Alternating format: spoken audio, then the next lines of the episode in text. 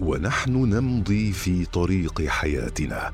نمر على نقاط مهمة قد نغفل عن أهميتها أو تكون خارج نطاق رؤيتنا. نقط عمياء مع إبراهيم العجمي. أهلا بكم مستمعينا الأعزاء في حلقة جديدة من حلقات برنامج نقط عمياء. والذي نتطرق في كل حلقة من حلقاته إلى أمر مهم قد نغفل عنه في مفاصل حياتنا ويكون خارج نطاق رؤيتنا فنمضي في ممارسته أو تجاهله فيشق علينا فعله أو يحرمنا الترك فوائده. في هذه الحلقة عندما يقرر المسلم في صيام يوم من أيامه أو من أيام شهر رمضان يذهب مطمئنا إلى فائدة الصوم روحيا وجسديا ولكن الصائم قد لا يلتفت إلى أن هناك بعض الجوانب التي لا ينتبه لها. فمثلا بعض الصائمين يقضون ليلهم في الأكل والشرب بل وينهونه بسحور دسم يقضي على كل ما تم طبخه وإعداده في البيت. تحسبا لاحتماليه الشعور بالجوع في النهار. ناسين أو متناسين أن ذلك يمكن أن يؤدي إلى إصابتهم بمشاكل صحية آنية أو مستقبلية وفي مقدمتها زيادة الوزن وما يترتب عليه من أمراض وعلل حيث تقول بعض الدراسات أن صيام شهر رمضان قد يحقق نقصا في وزن الصائمين باثنين إلى ثلاثة كيلوغرامات وفي نفس الوقت يغفل بعض الصائمين عن أن ذلك قد لا يفيدهم في أوقات النهار. فالجوع والعطش لا يمكن إبعاد شبحهما بكثرة الأكل والشرب وإنما بسدهما بالقدر المطلوب فقط. وما زاد يكون وباء على الإنسان. كما قال المثل كل شيء إذا زاد عن حده انقلب إلى ضده.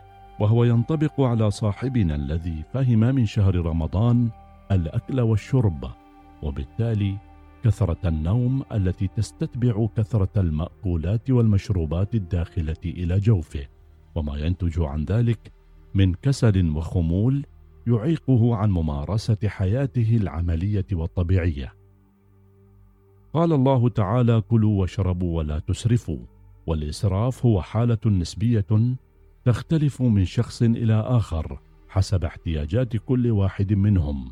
يبدأ بعض الصائمين عند حلول وقت الإفطار في تناول كميات كبيرة من الطعام معتقدين أنه يعوض بذلك فترات الإمساك عنه. يقول الأطباء وأولو الاختصاص إن الأكل من بعد جوع يجب أن يبدأ بالتدرج والا يزيد عن حالة الشبع وأن توزع الوجبات على مدد متباعدة وأن يكون بالأكلات المفيدة والمغذية.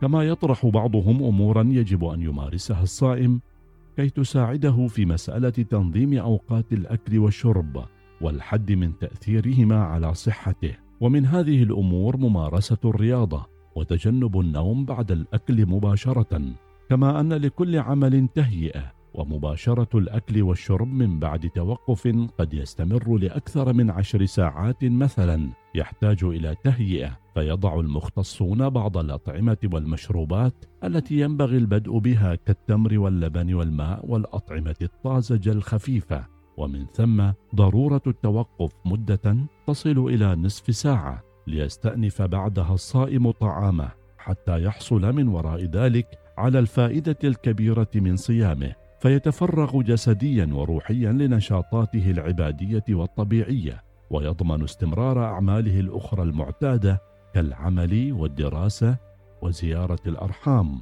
وحضور جلسات التعلم وما شاكلها من ممارسات اجتماعية وحياتية تفيد الإنسان في دنياه وآخرته.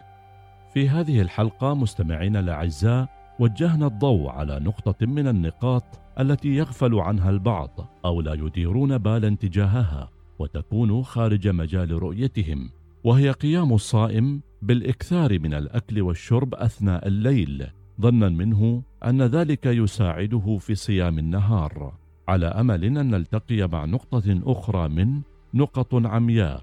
إلى اللقاء. نقط عمياء مع إبراهيم العجمي. يوميا في الأوقات التالية السابعة وخمسة عشرة دقيقة الثانية عشرة وخمسين دقيقة الثامنة وعشرين دقيقة. نقط عمياء يأتيكم برعاية BMW. استمتع بعروضنا المميزة على جميع السيارات خلال شهر رمضان واحصل على فرصة الفوز بسيارة Z4.